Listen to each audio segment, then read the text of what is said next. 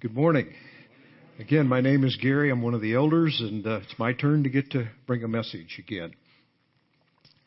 I, I don't enjoy beginning a message by recounting such a horrific event, a gruesome event, but the Lord used that to prompt a, uh, a message theme for me this morning.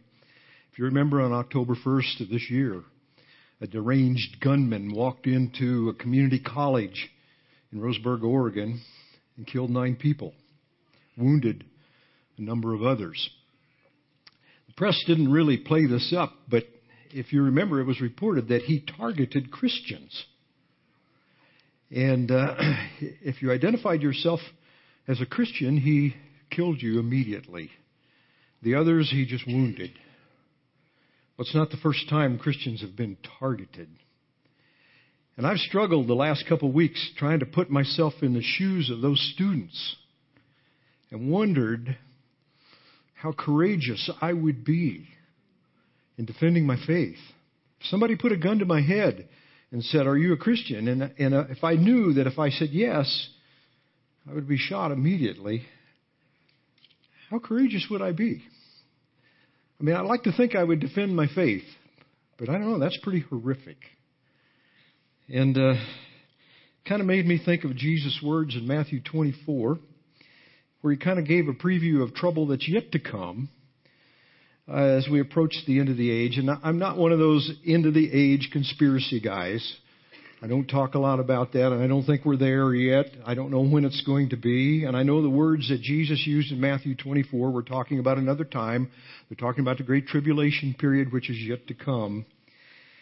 But I do believe that as the clock ticks, as we get closer to the return of Christ, things may get worse for Christians. The stage will have to be set for that tribulation period. The props will have to be put in place. In Matthew 24 9, Jesus talked about that horrific event. And he said, Then they will deliver you up to tribulation and put you to death. And you'll be hated by all nations for my name's sake. Well, if you've been following ISIS movements, jihadist movements, particularly in the Middle East, you know that's getting to be a perilous time in some places in the world just to identify yourself as a Christian.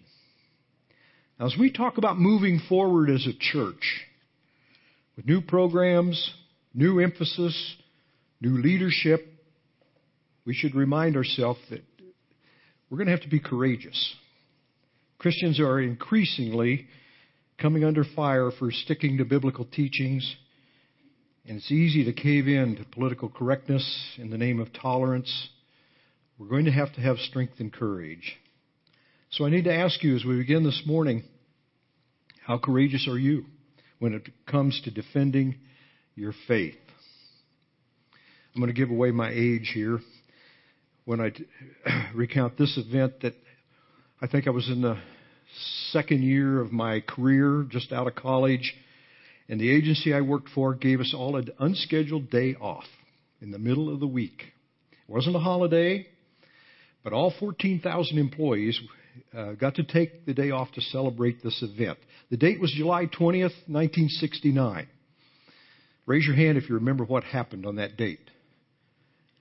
Not very many of you. Probably most of you weren't born yet. That's the date that Neil Armstrong and Buzz Aldrin be- became the first human beings to set foot on the moon, part of the Apollo 11 mission.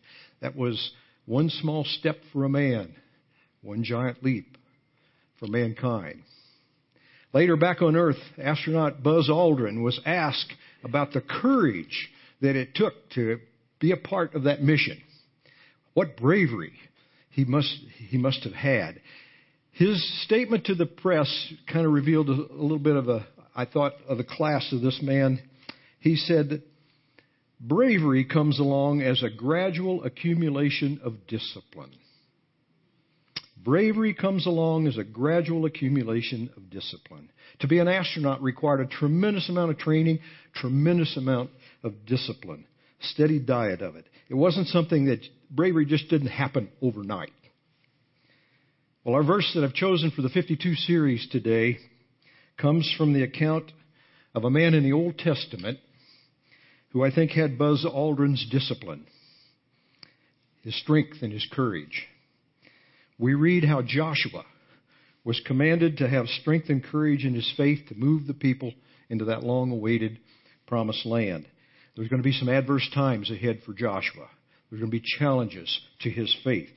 And I think we can learn a lot about strength and courage eh, from a look at the first chapter of Joshua. Three times in the first chapter, in the, actually the first nine verses, Joshua is commanded by the Lord to be strong and courageous. And he was told that a fourth time later on in the chapter by the very people that he was to lead. So we want to look at chapter 1 and we want to frame the thoughts, particularly around verse 9, our focus verse of the week, around the, having the kind of discipline and courage we're going to need as we move forward as a church and stand firm as a Christian in our society. More and more, we're immersed in a culture that may not always agree with our biblical worldview. You know, in a symbolic sense, Stapleton Fellowship Church is, uh, is at the place where Joshua and his people were, soon to be under new leadership, moving forward into new territory, but operating under the unchangeable principles of God's Word. This is the way the verse reads Have I not commanded you? Be strong and courageous. Do not be frightened. Do not be dismayed, for the Lord your God is with you wherever you go. And as we pray, remember that these words to Joshua were not a suggestion. They're not something he should consider. They were a command.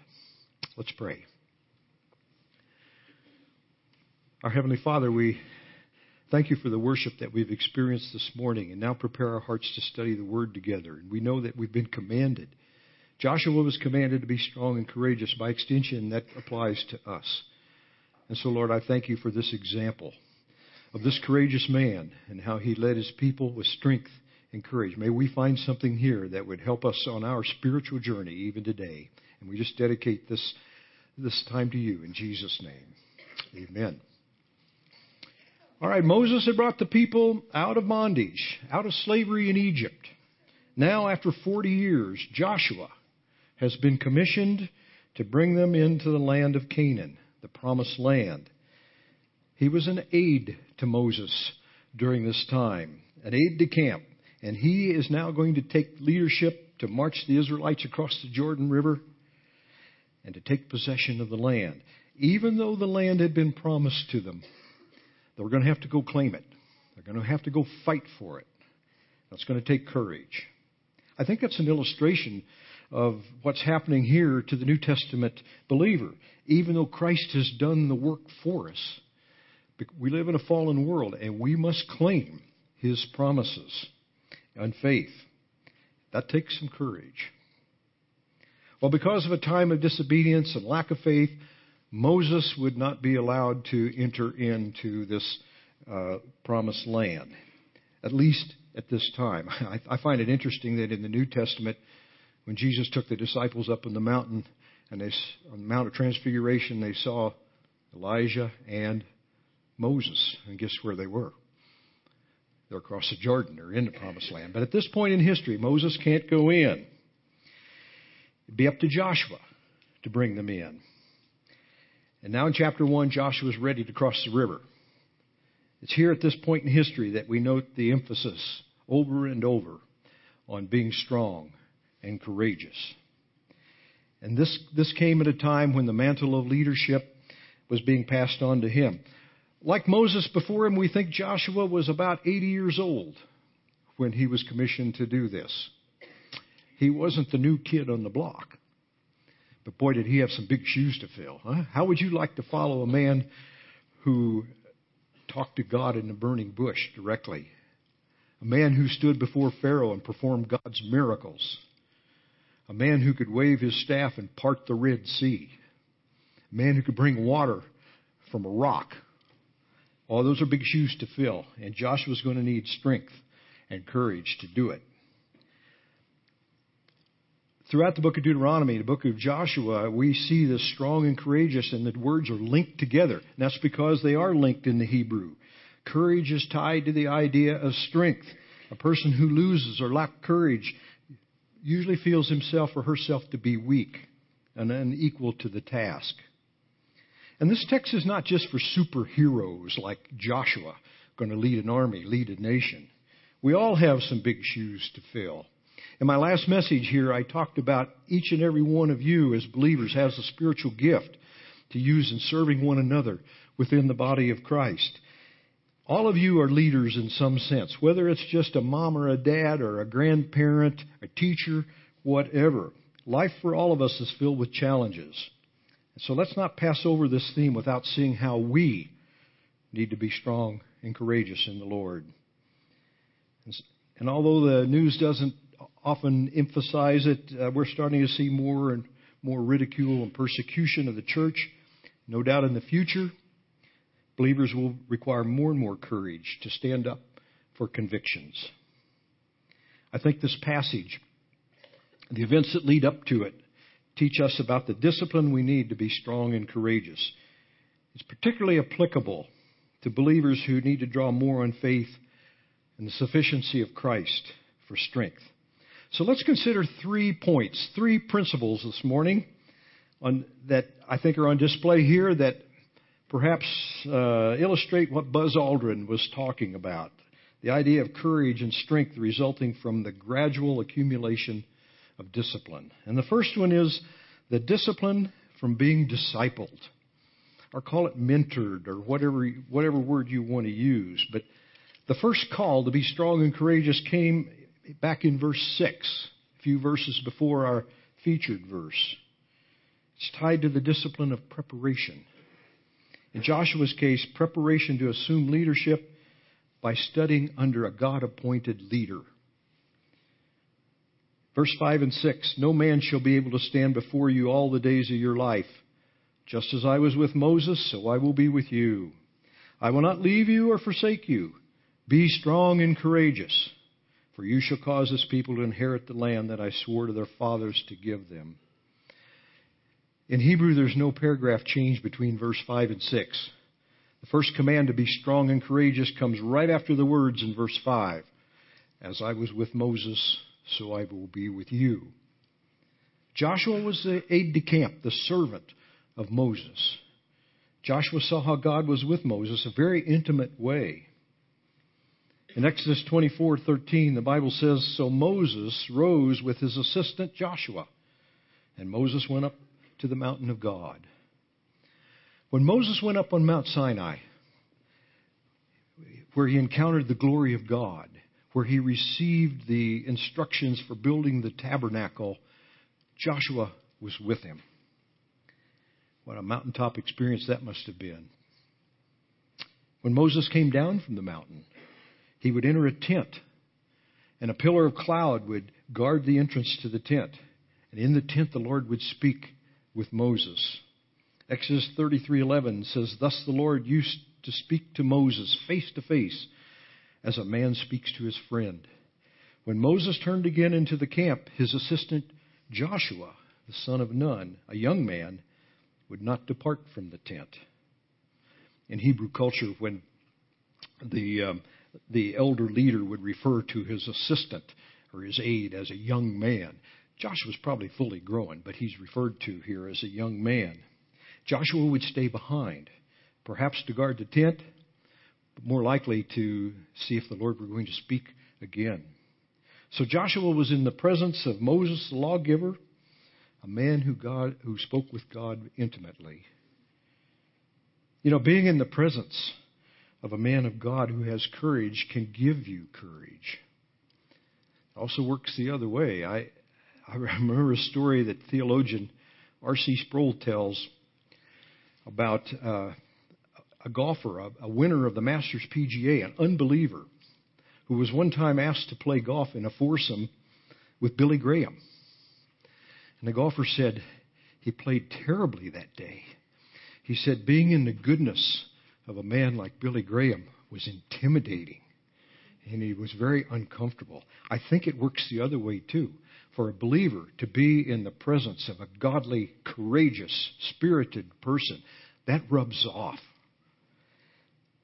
The Bible says in Numbers 27 that Joshua was a man in whom was the Spirit.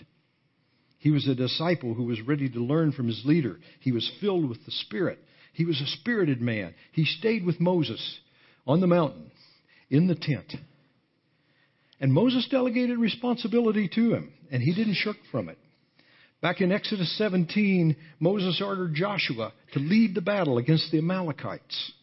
And the Bible tells us that Joshua overwhelmed Amalek and his people with the sword. But in that battle, Joshua still looked to his leader. The Bible says that when Moses stood on the cliff overlooking the battle scene, when he had his hands up and the people saw that, they were victorious. But when Moses tired and put his hands down, they started losing. So what did Joshua do?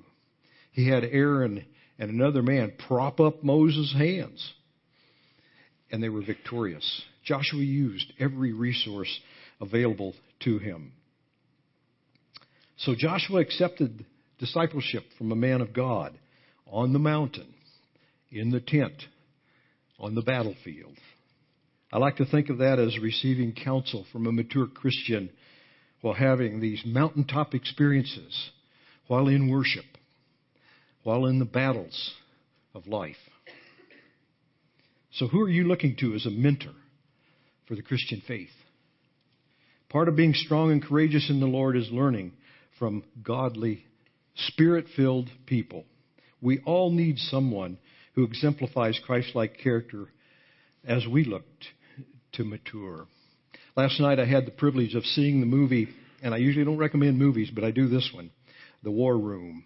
I don't know if any of you have seen it, but it's a classic story, wonderful story about a courageous uh, woman, a mature woman in the faith who led a struggling young woman through difficult times in her marriage and got her on the right track in a prayer life and in, into the Word of God. A, a good, strong mentor. I encourage you to see that movie. I've said this many times before, but we all need to be careful who we let teach us, who we let mentor us. There's a lot of bad information out there. You can find it on the internet. You can find it on TV. You can find it everywhere. Be careful who you let teach you. We need a Moses in our life. We have some programs here. One I think of is MOPS, Mothers of Preschoolers. They have a segment of that program called Mentor Moms. Wonderful idea. The second time we see the command to be strong and courageous, this time very courageous, is in verse 7. Only be strong and very courageous being careful to do according to all the law that Moses my servant commanded you. Do not turn from it to the right hand or to the left, that you may have good success wherever you go. This might be a good time to mention that I don't think God expected Joshua to be the exact same man that Moses was. They were men from different backgrounds, different gifts. Joshua was not the lawgiver. Moses was not the commander in battle. But the principles that the Israelites needed to live by were handed down from God through Moses to Joshua. Our new leader at Stapleton Fellowship Church will not be exactly like the old one, but hopefully we'll prayerfully choose one who has the strength and courage through discipline. Parents, grandparents, are you teaching your children and grandchildren to be strong and courageous in the faith? Are they seeing the discipline in you that helps do that? A recent study showed that if both mom and dad attend, have the discipline of attending church regularly, 72% of their children will do the same. If only dad goes, the number drops to 55%.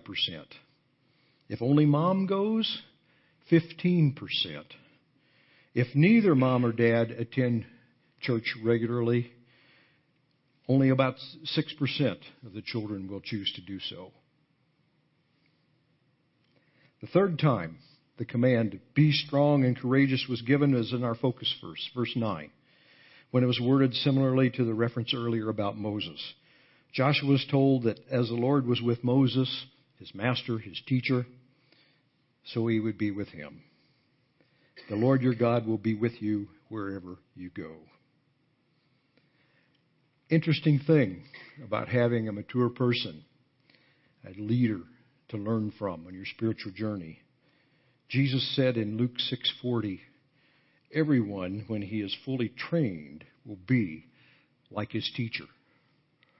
I suspect Joshua would love to be complimented by hearing people say, I see a lot of Moses in you.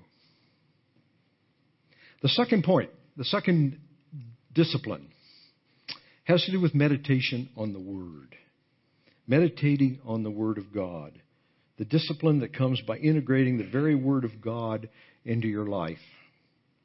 Sandwiched between the commands to be strong and courageous, we see verse 8.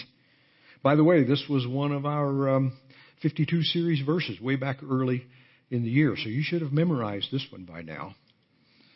This book of the law shall not depart from your mouth, but you shall meditate on it day and night, so that you may be careful to do according to all that is written in it, for then you will make your way prosperous and then you will have good success. The very center of Joshua's strength and courage would be the very law of the Lord, what we would call the scriptures today. I note what Francis Schaeffer says about this command for Joshua. He says, But though Joshua was going to have the special leading from the Lord, this was not to detract from the central reference point and chief control the written word. The word of God written in the book set the limitations. Thus, Joshua was already functioning in the way Bible believing Christians function. Sometimes God does lead in other ways, but such leading must always be within the circle of his external propositional commands in Scripture. So note that command to Joshua, and I think to us. Scripture was not to depart from his mouth. He was to talk about it as a means of staying occupied with God's thoughts as a way and means of conveying and teaching the concepts. He was to meditate on it day and night. It was to be read and memorized so that it was readily available to follow. The principles of Scripture should be so well integrated into our being that we can react to life situations then from God's perspective, from His point of view. And we should do so automatically because they're ingrained within us. They're in our subconscious. This is the way I like to think about the Hebrew concept of meditation on the Word. I like to think of it as moving it from my conscious level of thought to my subconscious level of thought. I was reminded of that recently. Uh, I volunteered for this study the University of Colorado Medical School did. They asked me if I wanted to participate in it as a volunteer. It was a, a driving study for older drivers. I did it so I could get a discount on my insurance. But uh, part of the study was I had to go out on a, on a long drive with a driving instructor sitting beside me. What that did was I've been driving for 53 years. And but what this did, knowing this guy was here observing everything I did, I moved it back from my subconscious to my conscious level. I was suddenly conscious of every part of driving. You know, am I maintaining the right distance? Am I changing lanes correctly? Uh, when do I turn on the turn signal? When do I apply the brakes? This guy's watching me. After you've driven for a long period of time, you don't have to think about those things anymore. You don't think about turning on the turn signal, changing lanes, applying the brakes. You just do it subconsciously. You do it automatically, free flowingly. Why? Because you've practiced over and over through repetition. You've studied, you've taken your test, and you do it every day, and it just comes automatically and free flowingly to you. And that's what meditation on the Word is. Through our conscious level, we take it into our system. We read it, we study it, we memorize it, but we practice it, and we've done it so much that it just moves into our subconscious. And so sooner or later, we begin to react to life situations from God's perspective without even thinking about it. That's meditation on the Word, and that's, that's where we find Joshua. That's what he was to do. The next part of the command then was not only to read and meditate on it, but to do it. Be careful to do everything in it. What part of do it don't we understand, eh? Some great, great spiritual mentors have had some valuable advice on meditating on God's Word. John Wesley prayed that he would be the man of one book. He said, God himself has condescended to teach the way. For this very end he came from heaven. He hath written it down in a book. Oh, give me that book. At any price, give me the book of God. I have it. Here is knowledge enough for me. Let me be a man of one book. May we be a church of one book. Much has been preached about the words prosperous and successful in verse 7 and 8. Many have used this to preach a health, wealth, and prosperity gospel. Use this as a formula, they say. Figure out how to meditate on the law of the Lord. You'll be prosperous. You'll be successful. But I think students of the Bible know that financial prosperity is not what's being stated here as part of some magical formula. God is reminding Joshua of the basic facts necessary to be successfully settled in the new land. And those facts are tied to understanding the laws of God and being obedient to them. God's measure of success and prosperity might be a little different than the world's. Isaiah 55:11 says it this way: "So shall my word be, the scripture that goes from my mouth; it shall not return to me empty. It shall accomplish that which I purpose, it, and it shall succeed in the thing for which I sent it." That's God's measure of success and prosperity, that the word may go forth and accomplish the purposes for which he sent it. The third point I think we see in Joshua 1 has to do with encouragement from other people. Notice that the word courage is part of the word encouragement. This discipline is revealed to us here as well that the encourage, it, we need the encouragement of others, not just our mentor. If we were to read on in this chapter, we would see that Joshua gave his officers orders to prepare them for conquest.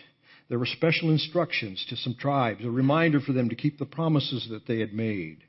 And the people honored Joshua's request and they respond to him in verse 16 through 18.